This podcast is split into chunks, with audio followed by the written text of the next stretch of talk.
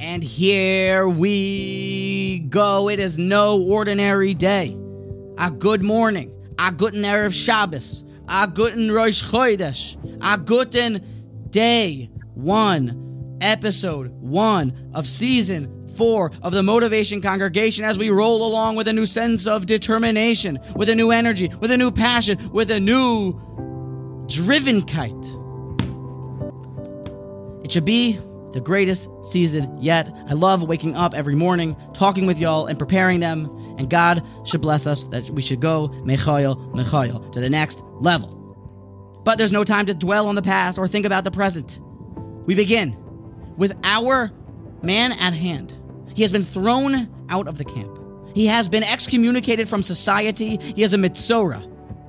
He has tsaras. He spoke lashon hara, explains Rashi, and therefore he must bring a sacrifice. When he comes back in his purification process, this korban must include birds. Why birds? Says Rashi, because you did an action of Lashon Hara, which comes from constant chirping like a bird. You just keep gossiping and hacking and tweeting like a bird. So you should go ahead and bring a korban, like the Gemara says in Erchen, like a bird that just keeps chirping. We are exposed here to the beginning of Lashon Hara.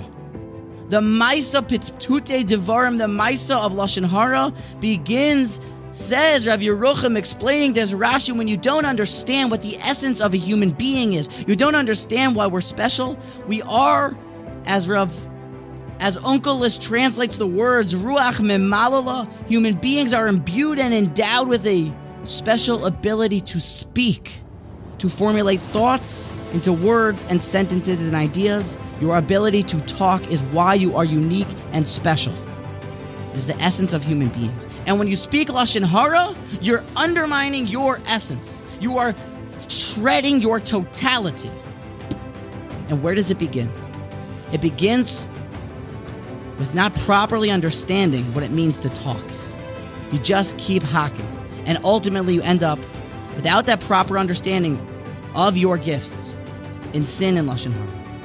In the same way, that when God forbid a missile must be launched, you don't just, oh, I flipped a button, but keys have to be turned and four people have to press buttons all to make it go. When we speak, it's so powerful, it's so special. We have to make sure that we put it through a little bit of a four keys must be turned and buttons must be pressed before we just oh, flip the switch. Oh, there words went.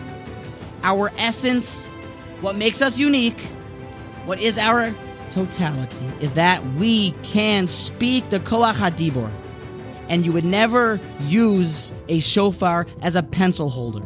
So to go ahead and speak, use this gift to just stam, talk, and tweet like a bird will make a person, God forbid, end up in funny places. If you desire life, if you are a Chafetz Chaim, then the Tzor L'Shaincha Meiros Vasecha Midaber Mirma, protect your house and don't use your shofar as a pencil holder.